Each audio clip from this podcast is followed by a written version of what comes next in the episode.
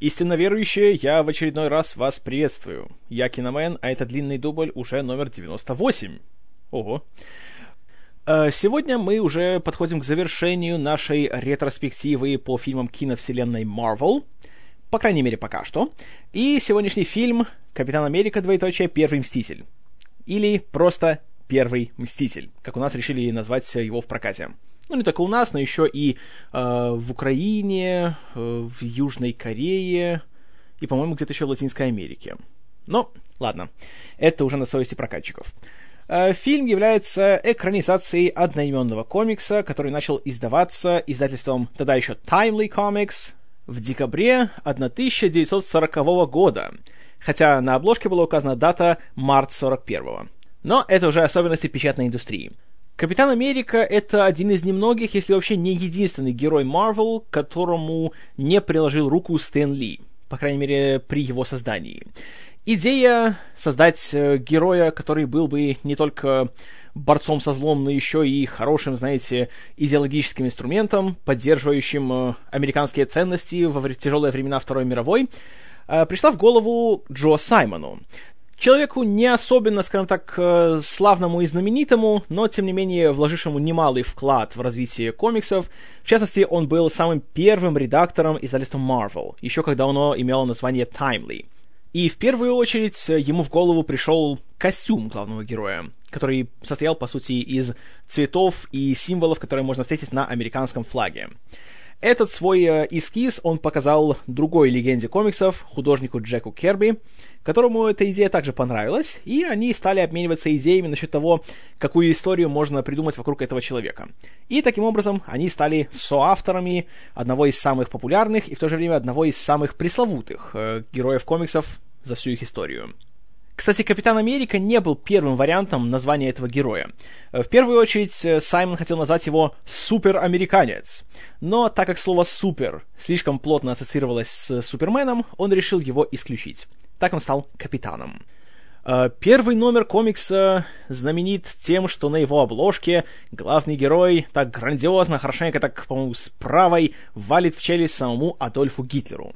И эта обложка настолько привлекла читателей, что первый выпуск комикса был продан тиражом около 1 миллиона экземпляров что, конечно же, было гигантским успехом и позволило издательству Timely продержаться на плаву в условиях жесточайшей конкуренции э, с DC.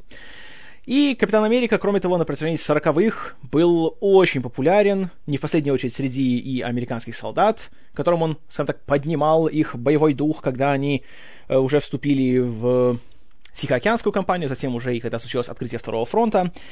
И на протяжении 40-х его популярность, как-то так, не угасала.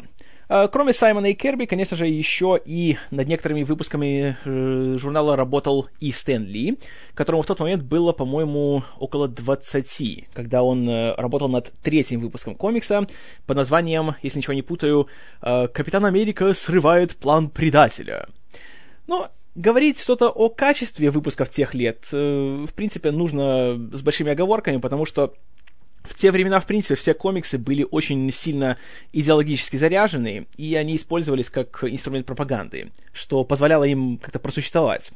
Ну и давайте будем помнить то, что многие авторы комиксов были э, евреями. Например, те же Джерри Сигел и Джо Шустер, которые создали Супермена, э, вообще были э, детьми беженцев из Германии которые просто скрывались от э, режима Гитлера. И таким образом для них э, вообще вопрос Второй мировой, и тем более э, Холокост, и Гитлер, и все его, скажем так, взгляды и идеи были особенно животрепещущей темой.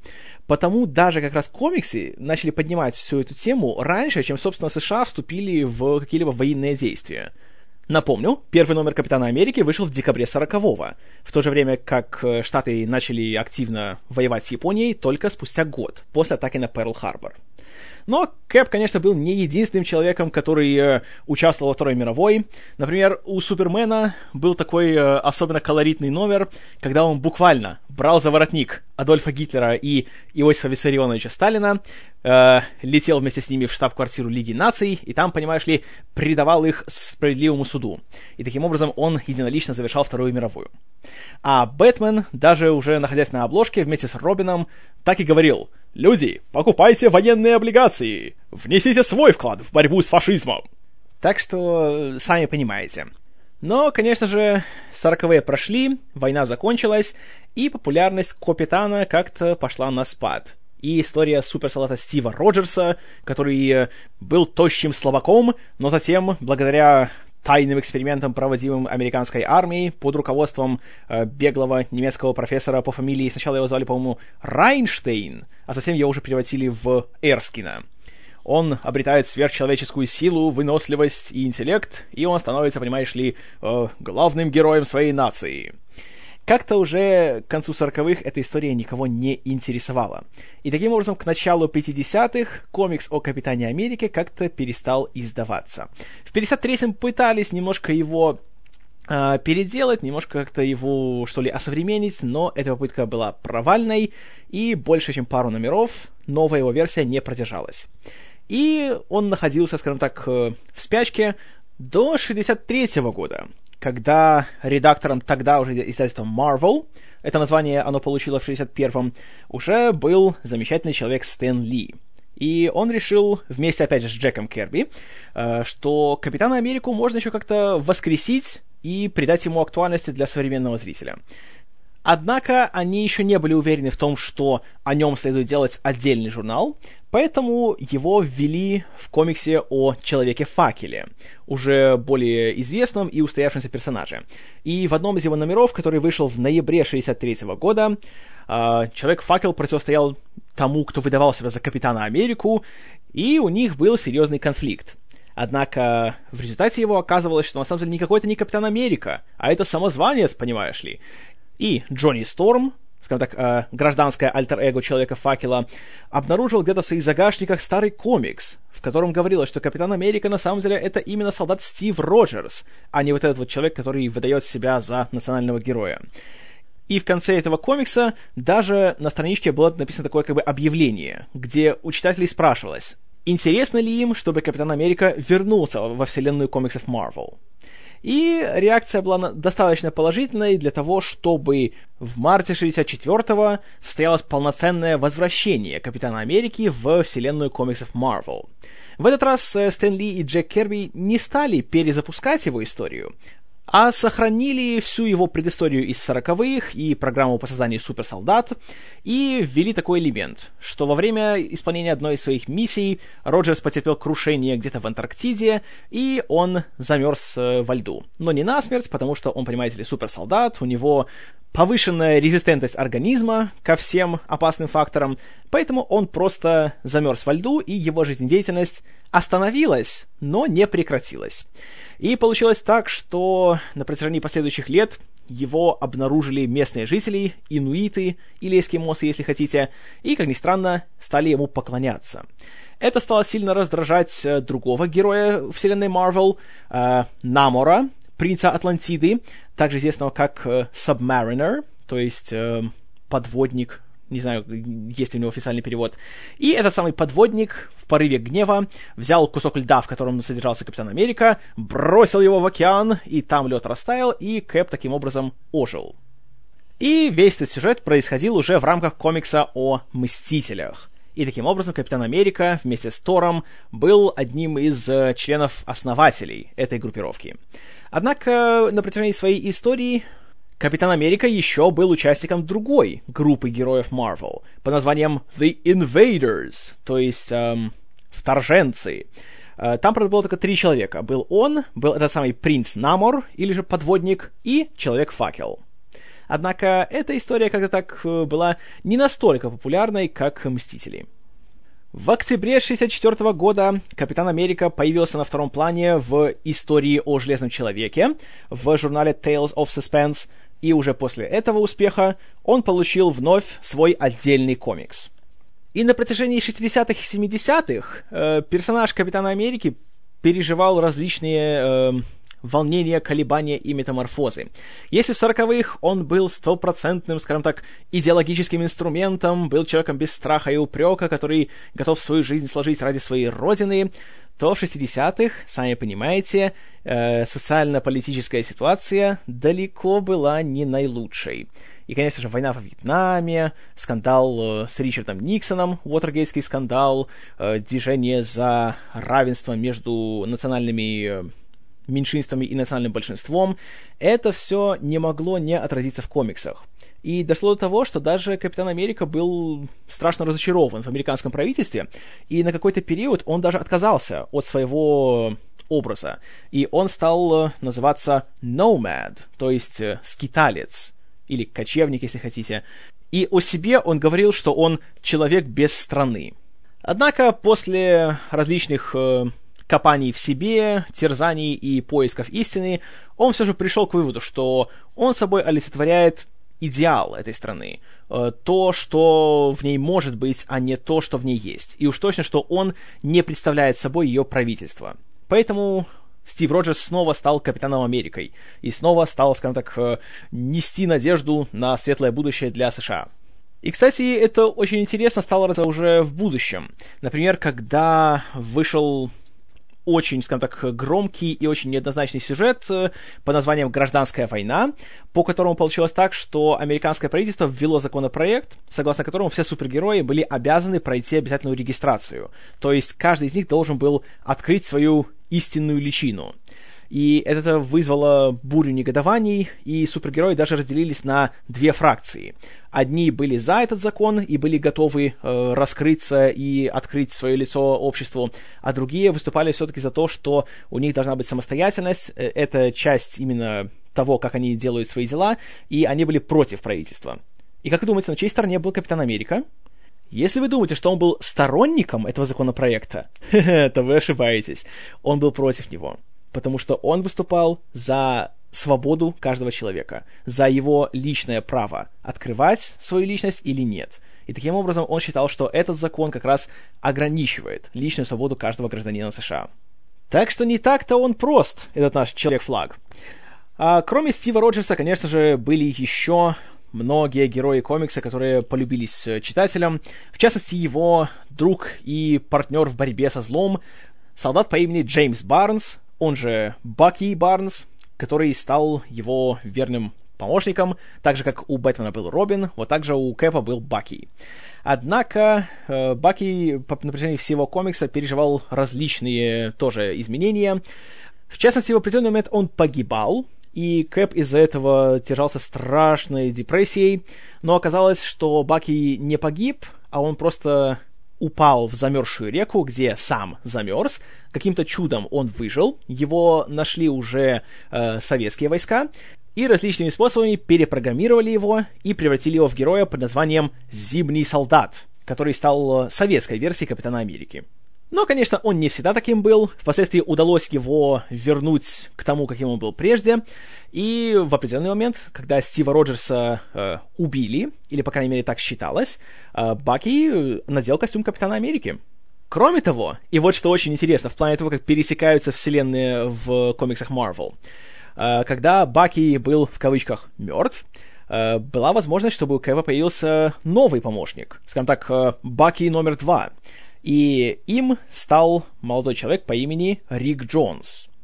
Если имя Рик Джонс вам кажется знакомым, это не случайно, потому что именно этого самого товарища Джонса спасал доктор Брюс Беннер от адского гамма-облучения, в результате которого он сам облучился и стал Халком. Ну разве не классно? По-моему, классно. Кроме того, находясь уже в нашем времени, Капитан Америка сотрудничал с агентством «Щит», в частности, с э, одной из ее агентов, девушкой по имени Шерон Картер, с которой у него еще и начались романтические отношения. Ну и, как подобает любому марвеловскому герою, он появлялся в комиксах практически всех остальных популярных персонажей. И Людей Икс, и Человека-паука, и Фантастической Четверки, и так далее, и тому подобное. И, как и любой популярный герой комиксов, Кэп так или иначе рано или поздно появлялся и в других медиумах. Началось все еще в сороковых, когда э, о нем снимался телесериал.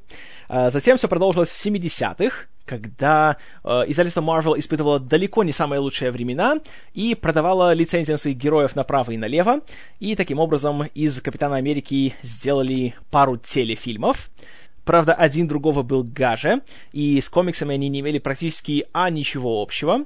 И, наверное, апофеозом э, всей этой истории стал выход в 90-м году фильма под названием «Капитан Америка», который сделал э, трэшмейстер Альберт Пьюн, а продюсировали его два очень недоброжелательных человека Менахем Голан и Йорам Глобус основатели и руководители ныне почившей кинокомпании Canon, которая славилась фильмами с Чарльзом Бронсоном, Чаком Норрисом, Жан-Клодом Ван Дамом и другими фильмами класса «Б».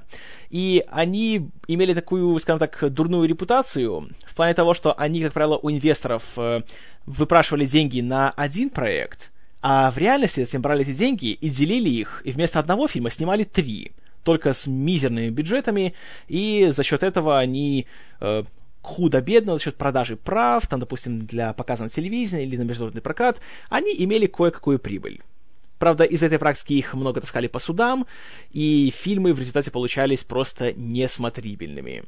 И в 84-м они уже угробили франшизу о Супермене, сняв Супермена 4, который был...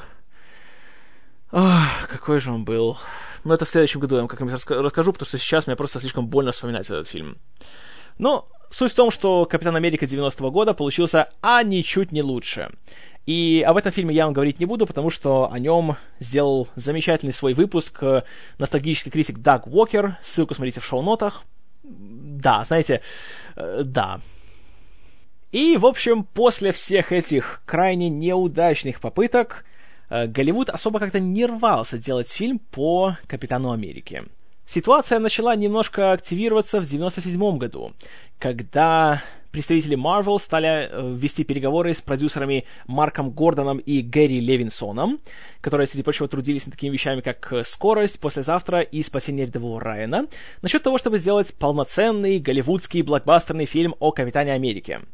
Правда, разговоры эти ни к чему особому хорошему не привели.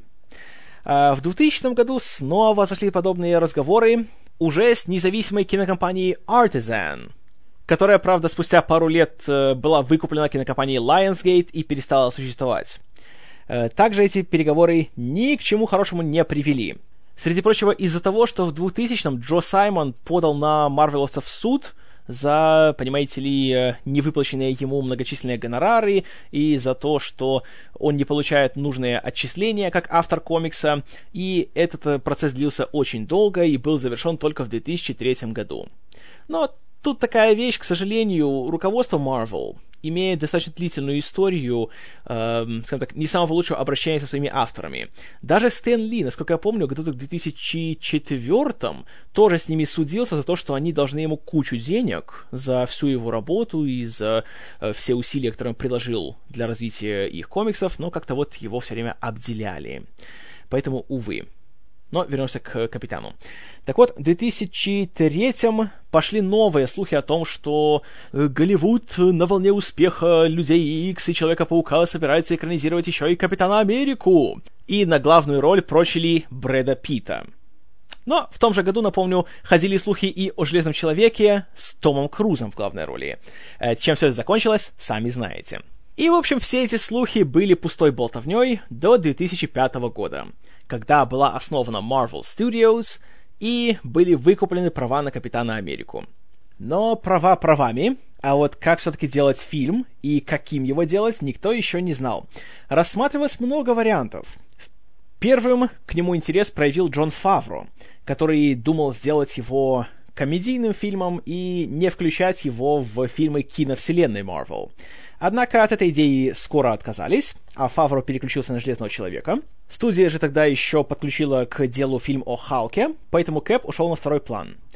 А, но все-таки идеи насчет сценария разрабатывались, и, среди прочего, был такой план сделать половину фильма во время Второй мировой, а половину уже в наше время. И в июле 2006 года был даже нанят сценарист Дэвид Селф, автор сценариев таким фильмам, как э, 13 дней, Проклятый путь и Человек-волк. Примерно в то же время начались разговоры еще и с режиссером этого самого Человека-волка, Джо Джонстоном. Но и на этой стадии как-то ни до чего они не договорились. Ситуация поменялась летом 2008 года, когда вышел Железный Человек, стал сенсацией, и Марвелсы решили, что надо все-таки делать киновселенную, надо все вести к Мстителям. И таким образом уже после выхода Невероятного Халка и его, ну, неполной неудачи, они решили, что идут верным ходом, и было объявлено, что в 2011 году выйдет фильм «Первый Мститель», двоеточие, «Капитан Америка». Ну, впоследствии они поменяли слова местами. Однако сценария и режиссера все еще не было. Луи Литерье, который э, сделал «Невероятного Халка», предлагал свои услуги студии, но ему отказали.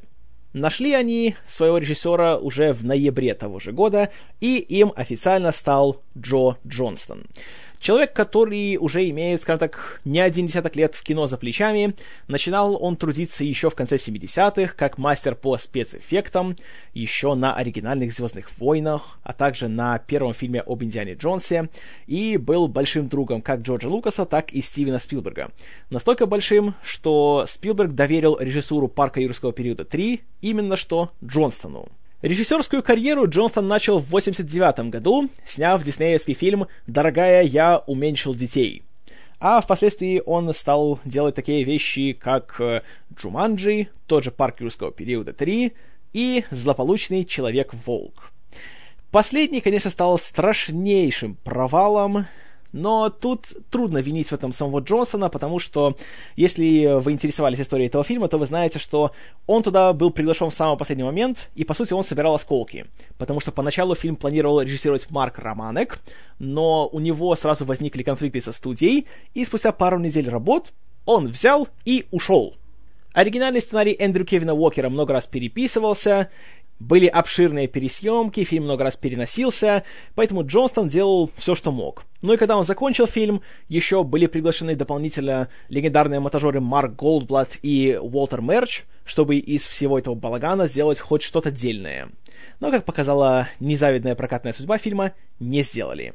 Но вернемся к Капитану Америки. Как только Джонстон получил этот проект, в первую очередь он нанял еще и двух сценаристов. Ими стали Кристофер Маркус и Стивен Макфили. Э, авторы довольно молодые и пока что засветились только одним большим проектом. Они писали сценарии ко всем трем фильмам цикла «Хроники Нарнии». Ну, фильмы, конечно, сами неоднозначные, но, тем не менее, первый фильм стал гигантским хитом, поэтому они имели некоторый авторитет.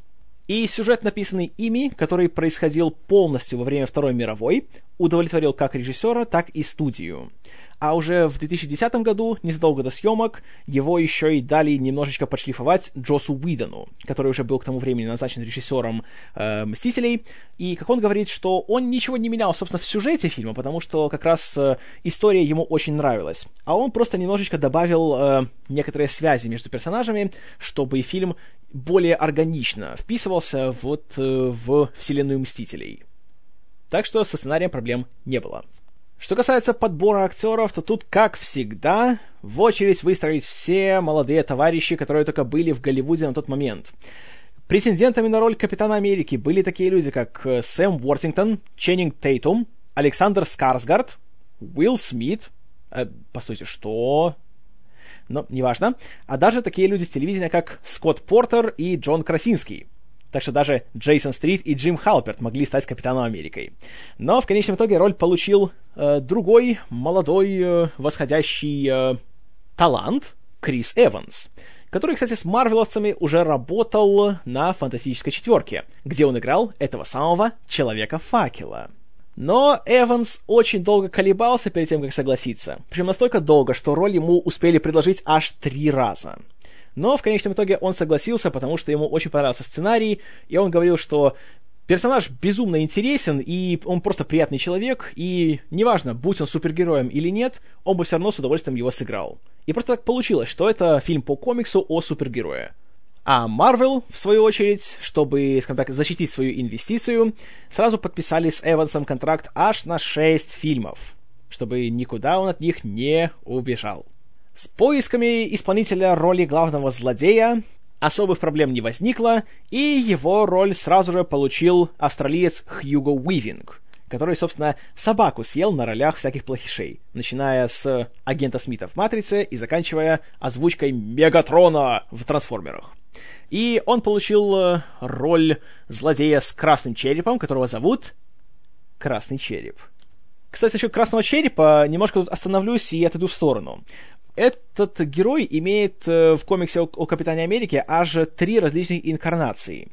Первый его образ это был человек по имени Джордж Мэксон, который был американским э, промышленником, который оказался мерзким предателем, который продался нацистам и стал э, адским саботером на земле американской. И Кэп, конечно же, его вычислил и разоблачил.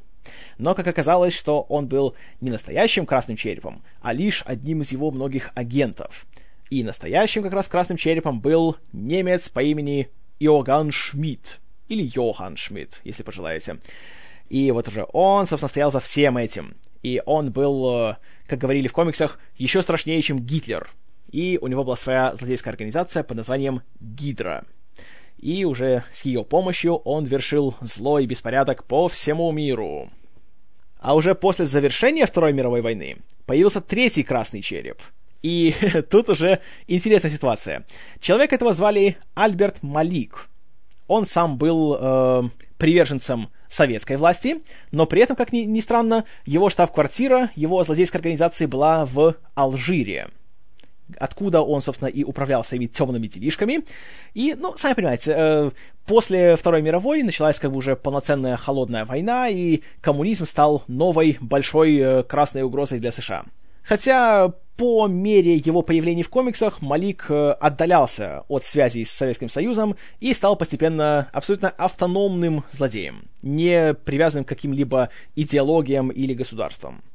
А самое его интересное достижение, если так можно назвать, это то, что э, в течение комикса он убил пару агентов щита по имени Ричард и Мэри Паркер, из-за чего остался сиротой их сын Питер, который впоследствии, как вы помните, стал Человеком-пауком. О да! И, честное слово, когда читаю вот такие вот описания, мне еще более жалко становится, что права на Человека-паука и на Капитана Америку принадлежат разным студиям. И это такой, такой кроссовер никогда не произойдет. Но, черт возьми, как же классно это было бы! а Но остается только мечтать. В общем, герой и злодеи фильма появились, продолжились поиски второстепенных персонажей. Тут э, получилось такое сочетание как уже известных и устоявшихся актеров, так и новых лиц. Например, э, боевую подругу Капитана Америки, девушку по имени Пегги Картер, которая была дальней родственницей этой самой Шерон Картер, которую он э, полюбил в комиксе. Э, Ее сыграла актриса Хейли Этвелл которая к тому времени известна была только что в британском театре и немножко на телевидении. А в кино ее единственной более-менее заметной работой была роль в фильме Вуди Аллена «Мечта Кассандры» 2000, по-моему, восьмого года. Там еще с ней играли Колин Фаррелл и Юэн Макгрегор. Uh, кроме нее, конечно же, на роль претендовали еще многие британские актрисы, включая Элис Ив, Джему Артертон, Киру Найтли и даже Эмили Блант. Однако Блант уже сама отказалась. На роль Баки Барнза был взят молодой человек по имени Себастьян Стэн, который уже был американцем, хотя сам родился в Румынии, что интересно, и он был известен только что по роли в богомерзком сериале «Сплетница». Он, кстати, проходил пробы и на роль, собственно, Кэпа, но Джонстон и продюсер Кевин Файги увидели в нем хорошего Баки. В роли главы тайного военного подразделения, в рамках которого готовился Стив Роджерс, генерала Честера Филлипса, появился знаменитейший человек, лауреат Оскара Томми Ли Джонс. В роли доктора Абрахама Эрскина, разработчика формулы суперсолдата, появился не нуждающийся в представлениях Стэнли Тучи, которого вы, конечно же, помните по «Отличнице легкого поведения», и недавно вот он появился в «Голодных играх», где он был с дурацким синим париком. И, кстати, что забавно, Тучи в этой роли привлекло больше всего то, что герой был немцем, поэтому у него будет шанс поиграть с немецким акцентом, о чем он давно мечтал. А, Хьюго Уифингу, кстати, тоже эта идея понравилась, и он свой акцент э, э, создавал на основе того, как говорит режиссер Вернер Херцог. И, кстати, у злодея тоже был свой адский прихвостень, его собственный ученый, доктор Арним Золя, э, роль которого получил британец Тоби Джонс. Который, кстати, в тех же «Голодных играх» играл партнера Стэнли Тучи, который был также другим комментатором этих самых игр. И он тоже был в «Идиотском парике». Правда, не в синем, слава богу. Э, продолжая расширять киновселенную Marvel, э, авторы решили включить э, в сюжет Капитана и нескольких героев, о которых мы слышали лишь вскользь или видели их в старости. В частности, по сюжету очень важную роль получал Хауард Старк, отец одноименного Тони. Индустриалист, который во время Второй мировой поставлял оружие американским войскам. И так как актер Джон Слеттери показался продюсером староватым для этой роли в сороковых, и омолаживать его было бы уж совсем как-то так уже слишком, эту роль дали другому человеку, англичанину Доминику Куперу, который уже успел засветиться в таких прекрасных фильмах, как uh, The Escapist, вот не знаю, как у нас его перевели, вряд ли, что «Беглец», ну, в общем, э, первый фильм Руперта Уайта, такая довольно очень даже хорошая, такая очень сильная тюремная э, как бы драма, как бы триллер о побеге, где еще замечательно сыграли э, Брайан Кокс и Дэмиен Льюис. Настоятельно рекомендую посмотреть. И второй его фильм, который, наверное, еще больше внимания к нему привлек, это был An Education, «Воспитание чувств», который был номинирован как лучший фильм 2009 года. Кроме Старка-старшего, в этом фильме должен был появиться и Сэмюэл Джексон в роли Ника Фьюри. Правда, уже в эпилоге фильма, который происходит в наше время. А вот теперь самые классные моменты, которые, к сожалению, мы в фильме не увидели и никогда не увидим. В оригинальном сценарии планировались даже эпизодические появления таких людей, как э, Джеймс Логан Хаулет, которого мы лучше знаем по прозвищу Росомаха, который был солдатом во время Второй мировой, и Эрик Леншер, которого мы знаем под э, псевдонимом Магнито, который стал главным противником Людей X. Но потому что правами на этих героев владеет 20 век Fox, и они с Marvel Studios не смогли договориться, они были вычеркнуты из сценария. А представьте, как было бы классно, если бы, черт побери, Кэп и Росомаха бок о бок на фронте, или э, если бы оказалось так, что именно Капитан Америка участвовал в освобождении концлагеря, в котором находился Магнито и его родители, вот это было просто идеально. Но, увы, суровые реалии современного бизнеса диктуют немножко другие правила. Да. А еще, кстати, планировалось появление этого самого принца Намора, подводника. Но его уже убрали неизвестно по каким причинам. А вот за то, кто появился в фильме, так это Человек-факел. Правда, не в том виде, в котором это ожидаешь. А, посмотрите в фильме на сцену, когда Стив Роджерс и а, Джеймс Барнс приходят на выставку научных достижений, где, среди прочего, видят и выступление Хауарда Старка. И в определенный момент камера немножко отъезжает вверх и показывает нам несколько павильонов. И среди них есть большая стеклянная такая цилиндрическая камера, в которой находится большой такой красный костюм. И это дань уважения оригинальному комиксу под названием «Человек-факел». А, дело в том, что Человек-факел был вообще самым первым супергероем от Timely Comics. Начал издаваться еще в 1939 году. Однако довольно быстро популярность его начала спадать, и комикс перестал издаваться. Однако в 60-х, когда нужно было придумать что-нибудь новое, э, Стэн Ли вспомнил об этом герое и понял, что у него слишком уж хорошие его способности и его характер, чтобы так просто его выбрасывать. И поэтому персонажа взяли, немножечко переделали и вставили его в фантастическую четверку. Но, конечно же, отдельное веселье в том, что и Капитан Америку, и Человека-факела играл Крис Эванс. О да, но и на этом не закончились появления знаменитых комиксовых персонажей в «Капитане Америке».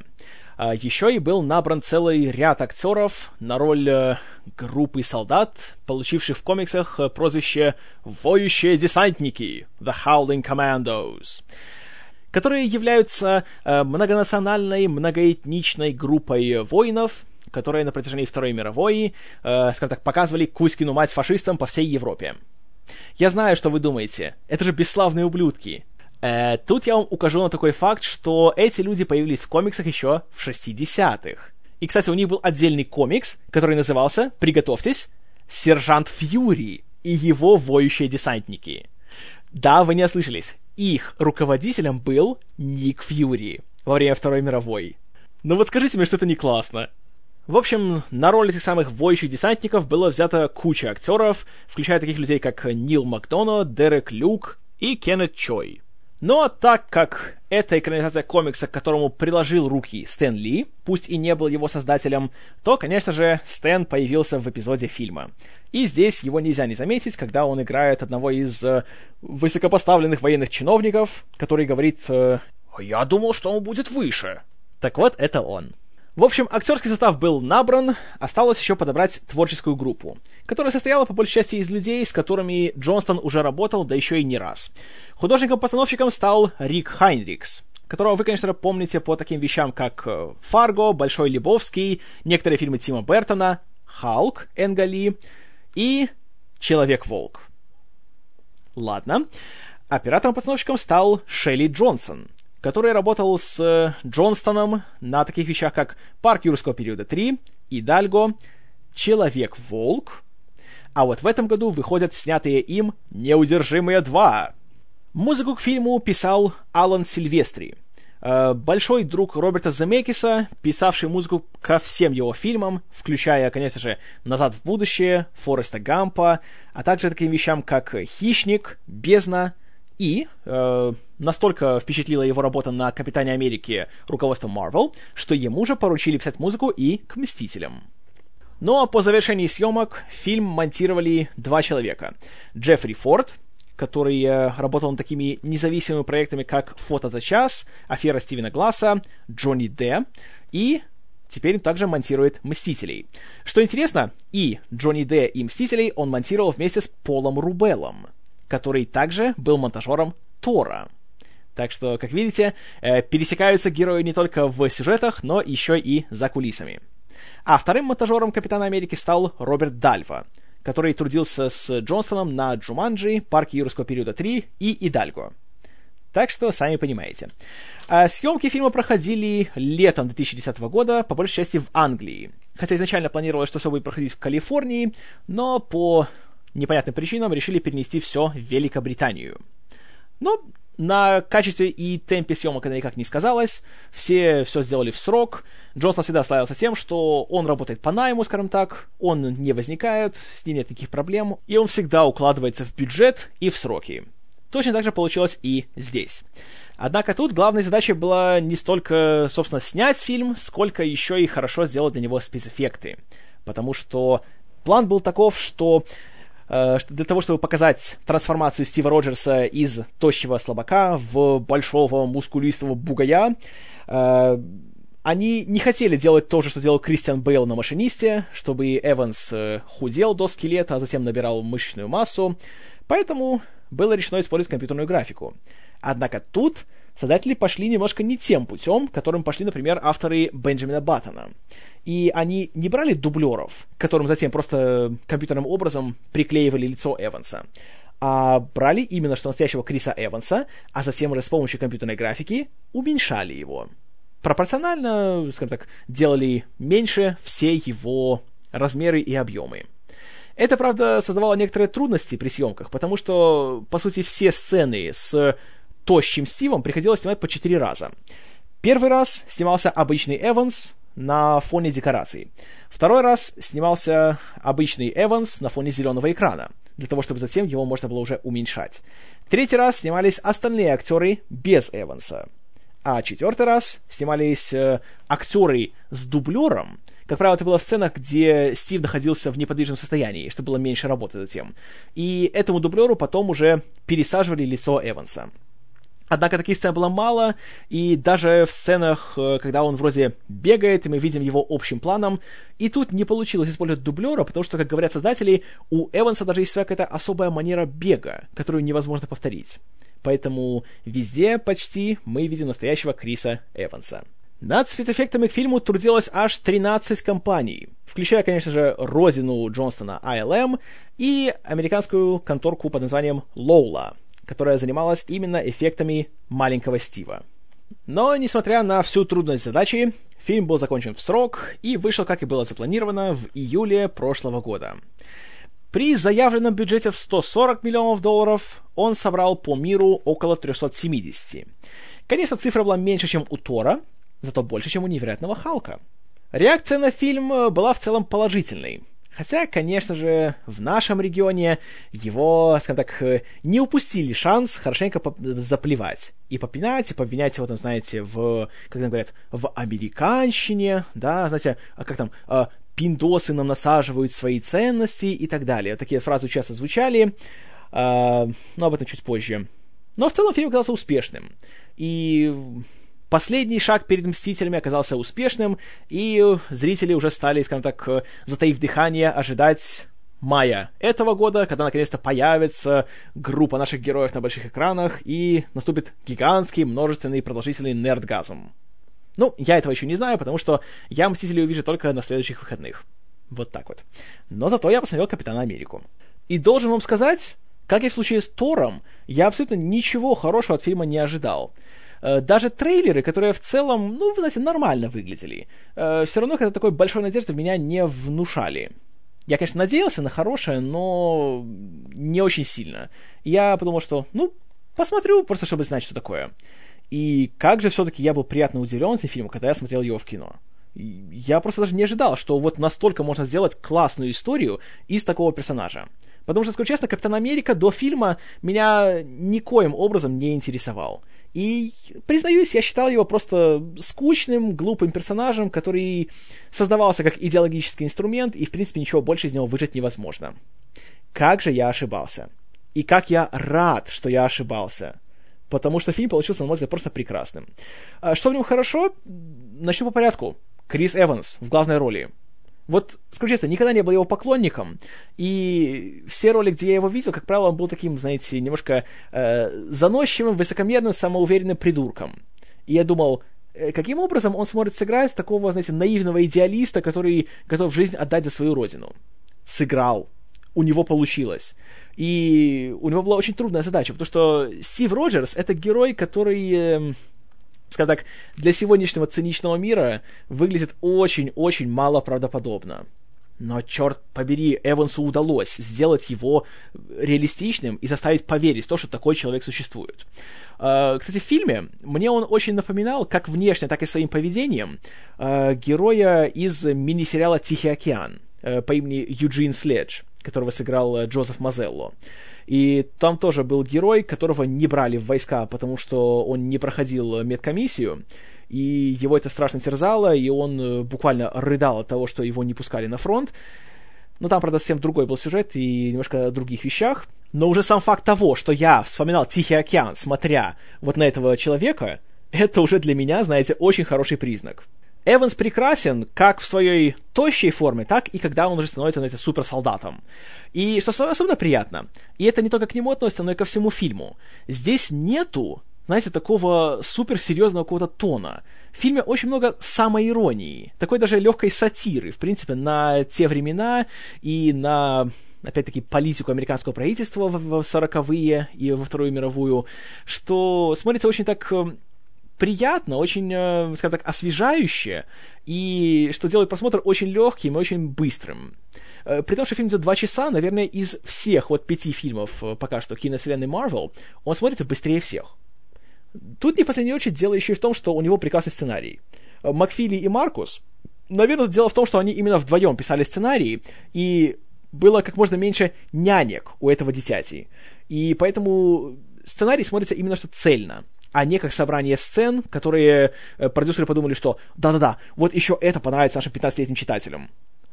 Тоже тут работа сделана, на мой взгляд, просто прекрасная. Конечно, есть к чему придраться, и об этом тоже я еще буду говорить, но общее впечатление очень приятное. Еще мне очень понравилось, как была воссоздана атмосфера сороковых. Потому что в таких фильмах всегда есть опасность того, что, э, скажем так, декорации будут переигрывать твоих актеров и они будут притягивать больше внимания, чем персонажи. Но здесь и тут, я считаю, все-таки заслуга еще и Джо Джонстона. Он, конечно, не тот режиссер, у которого есть какой-то свой такой, знаете, стиль, и понимаешь, что, о да, вот это фильм Джо Джонстона. Конечно, он такой человек, знаете, он работяга. Но из-за того, что он начинал свою карьеру, работая с Джорджем Лукасом и Стивеном Спилбергом в их лучшие годы, я уверен, что он многому у них научился, смотря как они работали тогда. И это все-таки видно. И фильм смотрится понимаете, в нем всего в меру. Он одновременно он такой броский, яркий, динамичный, но при этом спецэффекты не тянут на себя одеяло. И они используются именно что как средство, а не как цель. И Джонстон это понимает, потому что он сам делал спецэффекты в свое время. Причем еще какие делал. И, конечно же, видно очень сильно влияние искателей потерянного ковчега в этом фильме. Вплоть до таких занятых отсылок, как э, когда наш злодей Йоган Шмидт, пока еще не ставший красным черепом, находит э, артефакт э, под названием Тессеракт, который в комиксах назвали Космический куб, который, кстати, появлялся еще в сцене после титров э, в Торе. И он на него смотрит и говорит такую фразу. А фюрер тем временем ищет всякие побрякушки в пустыне. ну, какие побрякушки он ищет, вы сами прекрасно помните. Ковчег Завета и так далее. Или момент, когда уже ближе к финалу э, Кэп борется с приспешниками Гидры на мини-самолете и бросает одного из челов э, в крутящийся пропеллер. И того, собственно, рубит на куски. Опять-таки отсылка к Искателям Потерянного Ковчега. И что общего у Первого Мстителя и у Искателей? То, что это фильмы, которые происходят во время Второй мировой, фильмы о сороковых, но при этом это, знаете, не исторические фильмы. Они не претендуют на какую-то, вот, знаете, аутентичность и вот, да, вот так все и было, вот верьте этому. Нет, это фантазии на историческую тему. И у них у обоих есть такой, э, знаете, такой легкий, такой веселый, бодрый тон. И вот это прекрасно, это смотрится просто на ура. А раз уж я заговорил о злодее, тоже должен отметить, что Хьюго Уивинг очень порадовал. Порадовал прежде всего тем, что у него такой герой, вот посмотришь на его фотографии вот уже в гриме, с этим самым его красным черепом, то ожидаешь, что, о боги, так это, это, ж, это ж мультик, он будет, наверное, страшно переигрывать, будет хохотать, будет много кричать и э, строить всякие страшные гримасы. А вот не кричит, не хохочет. Гримасы, конечно, есть, но надо признать, что гримеры постарались вообще на ура он реально, он вызывает не смех, а он вызывает интерес. По крайней мере, у меня. И это меня очень порадовало. И, конечно же, нужно смотреть фильм в оригинале, чтобы оценить его э, очень классный такой э, э полунемецкий прононс. Его немецкий акцент очень приятный, очень, опять же, такой нетрадиционный. И что самое приятное, что он говорит очень таким, знаете, спокойным, таким тихим тоном, ровным. Но при этом он очень грозный. И он такой, знаете, что мне понравился. Конечно, тут нельзя не признать, что сам злодей Красный Череп, он не то чтобы супер такой интересный персонаж и супер оригинальный. И в этом, наверное, конечно, один из минусов фильма, в том плане, что его злодей получается, ну, знаете, типичным э, таким э, маньяком, который повержен на захвате всего мира. И как бы ничего такого супер э, любопытного в нем нет. То есть это не Джокер. И не Двуликий, и уж тем более Вообще интересно, что у DC злодеи гораздо лучше. Они какие-то более, что ли, сложные. А у Марвелосов они такие, знаете, они более красочные, но при этом не особенно глубокие. Так что, да, вот это, конечно, не очень. И, наверное, если бы его играл кто-то другой, а не Уивинг, то, скорее всего, он был бы не настолько ярким и не настолько интересным. То есть почти что повторяется история с Джеффом Бриджесом. Остальные актеры в фильме тоже, на мой взгляд, работают просто вот на славу.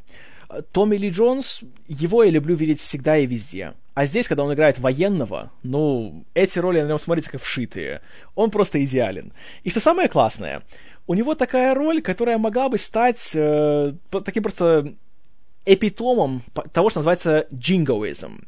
Э, джингоизм — это понятие, которое используют, когда говорят именно о том, что вы называете, знаете, американщиной. То есть, э, когда весь фильм тебе говорит, что вот, мы американцы, мы лучше всех, мы всех задавим, а вы все такие лошары и так далее. Э, хотите увидеть пример хорошего джингоистического фильма?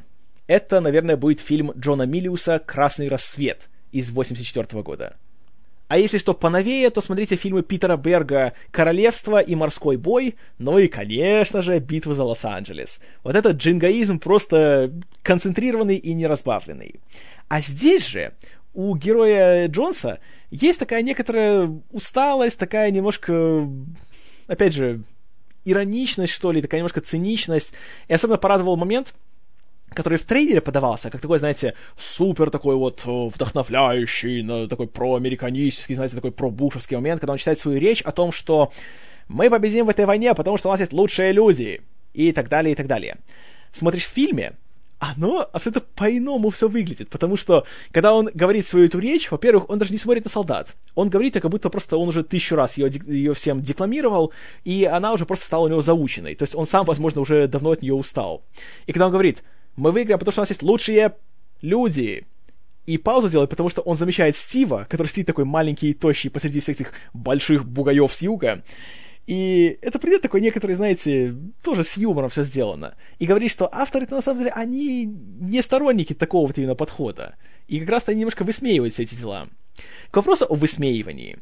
А, в принципе, вот э, тут, наверное, отвечу на все эти э, претензии к фильму насчет того, что как ты можешь любить Первого Мстителя? Ты чё? Это же, блин, насаждение американских ценностей, это все против нас, это антисоветское кино и так далее. А давайте-ка мы посмотрим, как здесь показаны американцы в этом фильме. Да, у нас есть Стив Роджерс, наш герой без страха и упрека. А кто считает его таким?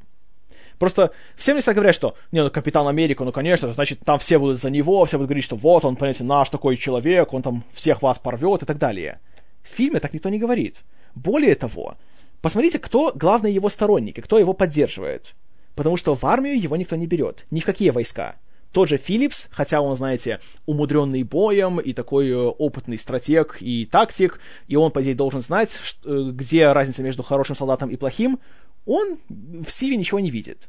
А единственный, кто настаивает на том, чтобы его включить в программу по созданию суперсолдата, это доктор Эрскин, который является немцем. Угу.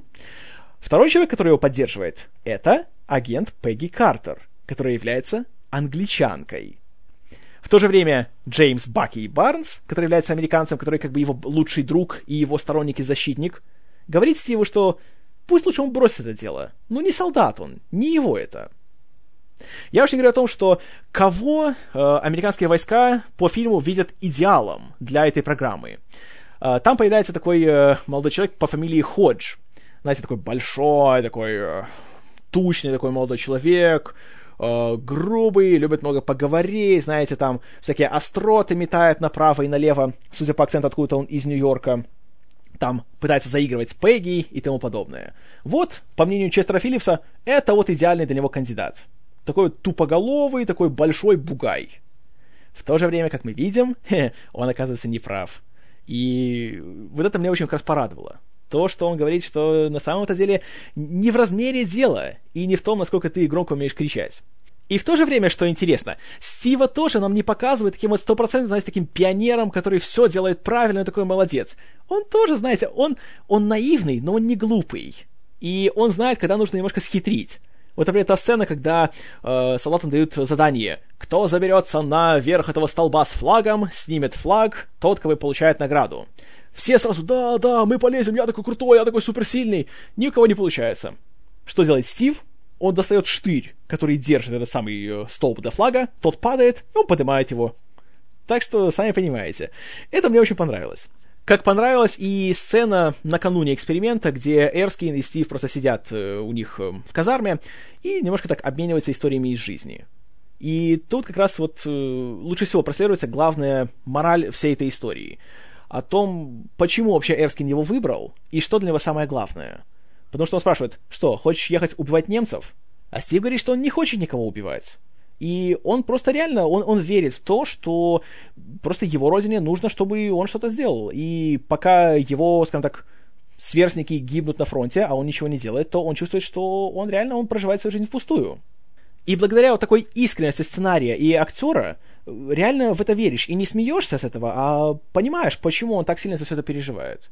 И Эрскин, опять же, говорит ему самую важную вещь. Неважно, каким ты будешь или каким ты, или каким ты являешься, ты должен оставаться хорошим человеком внутри. И когда проходит сам эксперимент, и когда уже э, Эрскина убивает э, предательский немецкий шпион по имени Хайнц Крюгер, который прямиком из комикса сюда перекочевал, то Эрскин не говорит ему никакую там пафосную речь перед смертью, а просто банально указывает ему пальцем ему на часть груди, где у него сердце. Мол, помни, что у тебя есть суперсила, но ты должен оставаться нормальным человеком. И вот для меня вот это главная мораль всего фильма – Стив Роджерс герой не потому, что он американец, а потому, что человек хороший. Вот и все. И тем более тот же герой, которого сами американцы в упор не видят.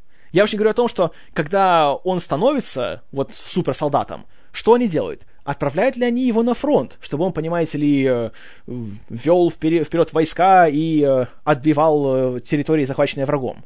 Конечно же нет.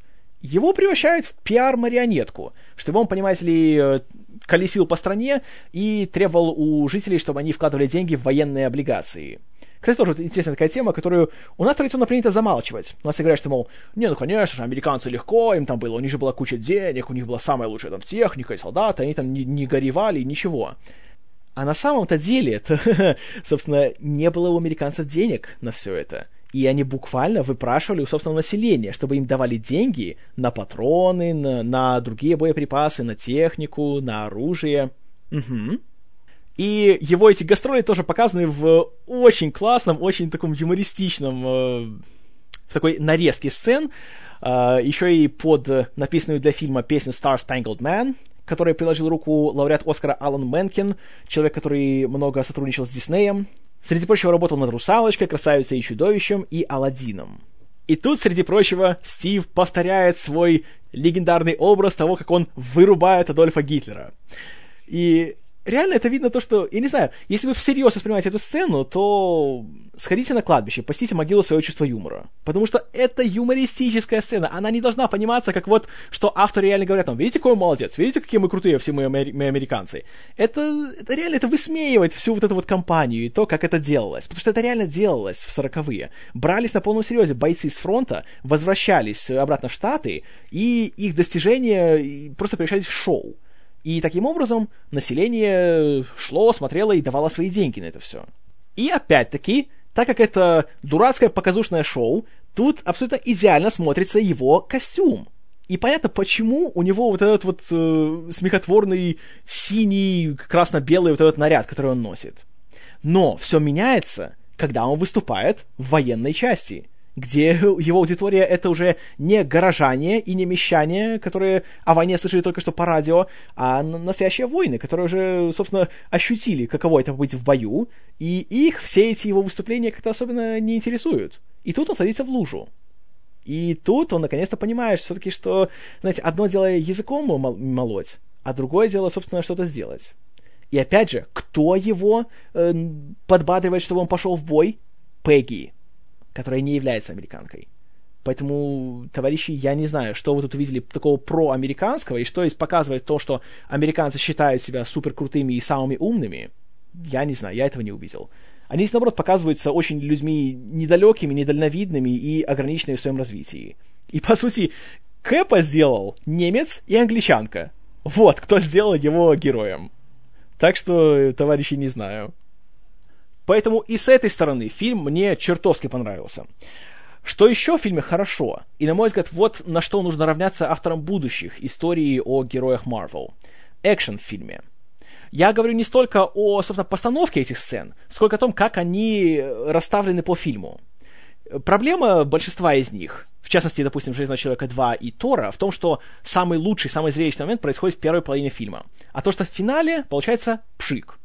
Здесь же экшен очень равномерный. Все сцены, они смотрятся примерно на одном и том же уровне и сняты примерно одинаково. Но они идут так равномерно, с некоторыми интервалами, что ты успеваешь и узнать героев, успеваешь понять, почему тебе должно быть не все равно, что с ними происходит, и начинаются такие хорошие, такие бодрые сцены действия. Их по фильму несколько, и все сняты, опять же, очень изобретательно. Особенно меня порадовала первая сцена, когда только Получив свою новую мускулатуру, свои новые способности, Стив бежит за Крюгером, за этим адским предателем, и э, так как он еще не освоился со своими новыми способностями, его даже буквально заносит на поворотах. И так он э, падает в витрину какого-то магазина. И тут был такой классный момент. Во-первых, уже это сам факт того, что нам показывает, что герой, знаете, за пять минут не осваивает все свои способности. Это чертовски приятно. И хотелось бы больше такого видеть в других фильмах. И еще приятнее. Когда он бежит за Крюгером, тот, осознавая, что он почти загнан в угол, что он берет? Он хватает ребенка и, чтобы выиграть себе немножко времени, бросает его в воду. И я когда смотрел я подумал, что «О боже, вы что, серьезно? Э, опять эту сцену вы мне покажете в миллионный раз? Что герой должен выбрать, гнаться за злодеем, но пожертвовать жизнью невинного ребенка, или же спасти ребенка, но упустить злодея?» И тут как будто Джо Джонсон услышал мои волнения и показывает нам сцену, когда Стив подбегает э, к краю этого дока или чего там было, и ребенок кричит ему «Я умею плавать! Беги за ним!» Все, вот тут я понял, я в надежных руках. Вот, вот просто идеально. Вот, Джеймсу Кэмерону надо брать на заметку. Как можно взять, казалось бы, старые уже заезженные штампы и придать им какой-то новый шик? Фильм рассказывает нам о сороковых, но при этом он не снят в сороковых. И он сделан уже для современного зрителя, для более опытного, для того, который уже знает этот жанр, знает, какие в нем есть уже штампы, знает, какие его традиции, поэтому можно немножко с ними уже и поиграть. А, продолжая тему классных экшн-сцен, есть просто шикарнейший момент, когда Стив в самоволку отправляется выручать э, Баки и еще кучу пленных из одной из баз Гидры. И там начинается гигантское побоище с участием Ой, с участием всех. Там и пехота, и танки, там и всякое экспериментальное лазерное оружие на основе энергии скандинавских богов. Э, вроде безумная такая абсолютная идея, чистая фантастика, но опять же сделана с такой душой, с такой искрой. И не в последнюю очередь она смотрится классно благодаря тому, что тут появляются эти самые наши пленные воющие десантники. Ох, как же они меня порадовали. Вот удивительная вещь. Вроде такая же история, как и в Торе как поплечники Тора из Асгарда, также и они здесь э, особо так хорошо не прописаны, и они просто появляются, они просто как колоритная внешность у всех, тем более, что там все нации. Там есть э, и англичанин, и француз, и э, американец китайского происхождения, и, собственно, самый классный персонаж — это человек по имени Тим Дюган, он же Дам-Дам Дюган, который играет Нил Макдона, который, кстати, и тоже появлялся в «Братьях по оружию». Там прекрасно абсолютно сыграл. И в целом очень приятный такой характерный актер. И, ну, я вот не знаю, может, просто дело в шарме этих актеров, или, может, дело просто в общем антураже, но за ними всеми наблюдать было сплошное удовольствие. И когда они захватывают э, танк Гидры и наугад нажимают на все там его эти кнопки, дергают за рычаги, и начинают там устраивать э, адскую бойню, я смотрел, я просто не мог нарадоваться. Вот шикарно сделано. Потом происходит нечто еще лучше — когда уже думаешь, что как-то уже, да, уже была большая битва в фильме, уже вроде все, экшен уже закончен, тут уже начинаются гастроли э, Кэпа и десантников по Европе, где они уничтожают все э, базы Гидры. И, с одной стороны, тут думаешь, что ну, это же должно быть как бы однообразно. Это получается, что приехали на одну, всех постреляли, приехали на вторую, всех постреляли и тому подобное. Но вот тут такое впечатление, что опять режиссер, сценаристы и вообще весь творческий коллектив, как будто они поняли, что зритель будет ожидать какой-то одной за другой, большой, пафосной, скучной э, экшн-сцены за другой, и вместо этого они нам делают нарезку из этих сцен. Нам просто показывают самые такие вот лучшие моменты из каждой из них. И черт побери, как же это приятно смотрится. Я сам не, не ожидал, что мне вот настолько это понравится. И не в последнюю очередь благодаря тому, что Тут очень классно работают и каскадеры, и мастера по спецэффектам, и монтажеры. И все снято так четко, разборчиво. Нет MTV-шного монтажа, нет камеры Паркинсона. Да, есть, конечно, этот эффект этих световых бликов, но как-то мне он здесь в глаза не бросался. И просто все классно смотрится. Ну и, конечно же, в этих сценах мы видим, что у Кэпа появляется его фирменное оружие. Его щит-бумеранг, который он метает, и который отражает все, и который просто неуничтожимый. Который сделал ему, конечно же, Хауард Старк. И, скажу честно, я никогда не думал, что я буду хотеть себе получить щит, как у героя. Потому что, знаете, у Тора есть кувалда. Вот это, это, это кувалда, это все нормально. Знаете, у Железного Чела есть, черт побери, целый арсенал в его костюме. У Халка есть, есть Халк. А у, у Кэпа щит. И думаешь, Щит? Да что ли у крутого? После фильма я, я скажу вам, это очень круто. Очень. И вот это, опять же, очень хорошо сделали и... Ну вот с душой. Вот что самое важное. Вот почему фильм, на мой взгляд, так отлично сработал. Есть, наверное, только одна экшн-сцена, которая не имела на меня вот такого, знаете, серьезного эффекта. Это такой большой а-ля Джеймс Бонд э, номер с э, нападением на поезд Гидры и с поисками доктора Золи, который там на борту находится. И посреди всей этой бойни, которая, кстати, классно снята, но вот что не сработало, так это, э, в кавычках, смерть Баки в этот момент для меня не сработало не потому, что актеры плохо поработали или потому, что так плохо поставлено, а потому что я знаю, что он еще вернется. И все-таки та новость о том, что Себастьян Стэн подписал контракт, сколько там, на 5 или на 6 фильмов, она все-таки, знаете, немножко портит вот этот эффект. И вот это один из тех случаев, когда немножко жалеешь о том, что знаешь всю подноготную фильма до того, как его смотришь. То это да. Хотя, на мой взгляд, показано нормально. Э, конечно, тут нет никаких долгих эмоциональных терзаний и каких-то экзистенциальных самокопаний. Все-таки у марвеловцев у них делается упор на веселье, на бодрость. А, сами понимаете, скорбить по погибшим друзьям — это немножко не весело и не бодро. Так что да. А есть один момент, на который многие жалуются, и это романтическая линия в фильме. Говорят, что, мол, как-то вот вся вот эта вот э, игра в кошки и мышки между Стивом и Пегги, какая-то она затянутая, неправдоподобная, и, черт побери, почему он такой вот, он же такой мощный, но, блин, не может все-таки наконец-то уже к ней подойти и все-таки с ней уже объясниться, как, как, как мужик. А я легко это объясню. Э, на мой взгляд, как раз все абсолютно естественно, потому что что меняется в Стиве после его участия в эксперименте? Только то, что у него становится лучше его физическая форма. Он становится сильнее. Но при этом в душе он все тот же Стив, которым он был. А, Пегги чисто физическая сила особо не привлекает. Иначе она бы уже давно была в паре с этим самым нашим бугаем Ходжем. Ее же интересуют люди, которые, знаете, немножко более высокого класса. А тут еще и Стив видит, что у нее, судя по всему, есть какое-то прошлое с товарищем Старком. А Старк, он, во-первых, внешне привлекателен, он, знаете, обаятелен, обольстителен, еще и чертовски умен, то, разумеется, Стив видит в нем даже не конкурента, а, по сути, он понимает, что в этой, как бы, в этом треугольнике у него абсолютно никаких шансов нету. Вот потому у него и такая неуверенность, и поэтому он весь фильм так и терзается. И, на мой взгляд, как раз это очень даже правдоподобно, и я в это поверил без всяких проблем. Поэтому я... Ну, я, конечно, понимаю, что многим людям это не понравилось, но я к этим людям не отношусь. К вопросу о Хауарде Старке.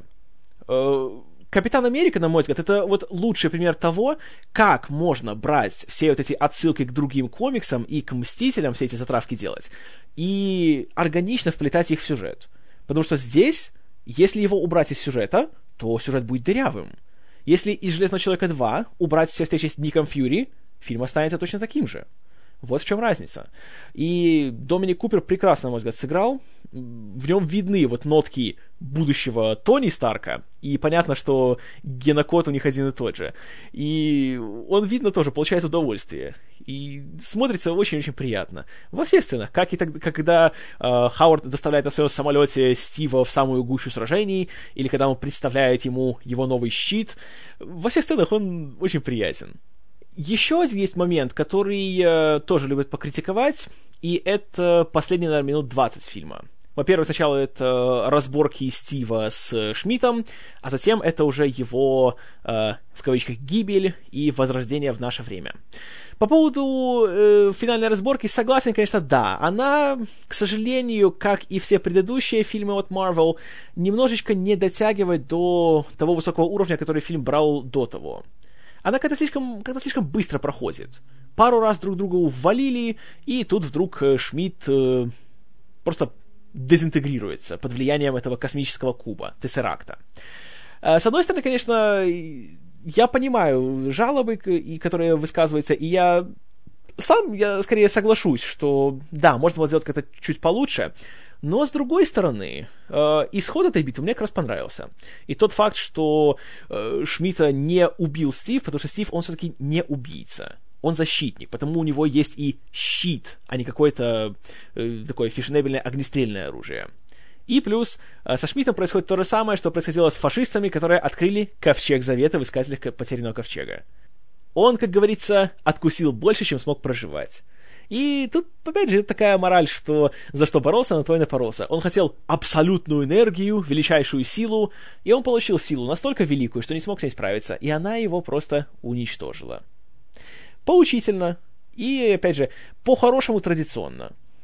Что касается того факта, что Стив терпит крушение там где-то в Антарктиде, он замерзает, и мы уже снова присоединяемся к нему в наше время, э, многие критики любили писать, что это обесценивает все, что шло до того, и это говорит, что все его старания, вся его борьба против Гидры оказалась бессмысленной, потому что мы видим, что он даже не насладился своей победой, потому что все люди, которых он знал и любил, теперь уже давно мертвы. А мне как раз наоборот это понравилось. Такой горько-сладкий финал получается. То есть, да, он добился успеха, он остановил Гидру, он остановил уничтожение Соединенных Штатов, и он свою миссию выполнил. Он молодец. И, как мы видим, слава о нем э, оставалась на розни еще много десятилетий. Но сам-то он для себя, как раз он пожертвовал всем. И это делает его в какой-то степени даже трагическим персонажем. Потому что теперь он э, появляется уже в начале 21 века в современном Нью-Йорке, и он выбегает из штаб-квартиры щита и попадает на Таймс-сквер. И, разумеется, для человека из сороковых увидеть вот, вот эту вот улицу со всеми этими ее пестрящими э, билбордами, то, конечно, это будет, мягко говоря, культурный шок. И еще мне больше всего интересно, как в сиквеле покажут, как Кэп чувствует себя в нашем времени. Потому что реально он абсолютно один. У него нет никакой опоры и никакой поддержки. Все, кого он знал и любил, теперь уже мертвы. В лучшем случае, теперь э, уже доживают свои последние дни в доме престарелых. И тем более вряд ли они его вспомнят. Он отдал все ради своей страны. Он пожертвовал буквально своей жизнью. А самое важное, насколько это окупилось. И как ему будет теперь, в наше время, когда эта самая страна, ради которой он был готов отдать свою жизнь, теперь на него смотрит и указывает пальцем и смеется. Потому что времена-то поменялись, и теперь таких, как он, таких наивных идеалистов уже нету, и никто их и не хочет. Теперь время такого, знаете, беспросветного цинизма. И Стив Роджерс, конечно же, он смотрится как один большой анахронизм. И вот это, на самом деле, очень интересная мысль. Конечно, я думаю, будет наивным полагать, что в сиквеле они будут развивать такие серьезные темы. Все-таки, знаете, это не Нолановские бэт-фильмы, это все-таки большое развлечение от Marvel. Но я надеюсь, что, по крайней мере, они постараются хоть как-то это сделать. Сиквел выходит уже в 2014 году, и, скажу честно, я его чертовски сильно жду. Мне безумно интересно, что там будет. Возможно, конечно, решение перенести его действие полностью в наше время было немножечко поспешным. Может, все-таки надо было еще остаться во времена Второй мировой, потому что там еще есть много историй, которые можно рассказать. Но я все-таки, знаете, я не теряю веру. Конечно, немножко обескураживает тот факт, что Джо Джонсон уже не будет его режиссером, и теперь идут э, активные поиски того, кто станет новым постановщиком фильма. Ну, к счастью, сценаристы остались те же, снова Стивен Макфили и Кристофер Маркус, что в меня уже вселяет надежду. А в качестве режиссеров рассматриваются такие люди, как э, Джордж Нолфи, один из сценаристов «Ультиматума Борна» и режиссер «Меняющих реальность», и братья Джо и Энтони Руссо — которые работают в качестве режиссеров и исполнительных продюсеров на гениальнейшем комедийном сериале «Community» — «Сообщество». Э, необычные кандидаты, непредсказуемые. Но, может, как раз э, вот именно в этой непредсказуемости будет и успех будущего фильма. Как бы то ни было, я его жду с нетерпением и, наверное, больше, чем любой другой сиквел во вселенной Марвел. Ну и, конечно же, я еще очень жду фильма о Нике Фьюри и Воющих Десантниках. Потому что, как говорил Нил Макдона, скорее всего, этот фильм будет делаться уже после «Капитана Америки 2». И вот это будет очень интересно. Лично мне, по крайней мере, безумно. А что касается «Капитана Америки 2. Первого Мстителя», или просто «Первого Мстителя», я от фильма, как вы уже поняли, остался просто в восторге. Я был в восторге, когда смотрел его первый раз в кино, и ничуть не меньшем восторге, когда смотрел его второй раз. Да, у фильма, конечно, есть небольшие недостатки. Опять же, это тот же злодей, это его финальная экшн-сцена, но кроме этого, как-то я так ничего и не могу больше вспомнить. Я получил гигантское от него удовольствие. Фильм по-хорошему старомодный. И он ставит на первый план именно героев, и то, что с ними происходит, и то, что они чувствуют, а не большое пафосное зрелище и взрывы до небес. И я, конечно же, надеюсь, что его именно будут брать за пример для подражания э, сами Марвелцы, когда будут делать следующие свои фильмы, потому что я считаю, что это отличный пример. Из всех этих пяти фильмов, которые я вот пересматривал, он все еще остается моим любимым. Потому что это фильм, который я могу и хочу смотреть в отдельности от всего этого цикла. В то время как многие из предыдущих, они лучше смотрятся как э, затравка на Мстителей, чем самостоятельная история. А это уже для капитана гигантская заслуга. Моя оценка фильму 9 баллов из 10. Рекомендую, однозначно. Как вы помните, я включил этот фильм в свой список лучших фильмов 2011 года. И если бы мне пришлось заново составить такой список, то будьте уверены, первый Мститель все еще в нем присутствовал бы. Вот что думаю я. Но что думаете вы, истинно верующие? Пожалуйста, пишите в комментарии к подкасту. Я уверен, вам есть что сказать. Так что все ваши фразы о моих промытых мозгах, пожалуйста, пишите. Все почитаю. Ну, а до следующего раза спасибо за внимание. С вами был Киномен. И Мстители, собирайтесь!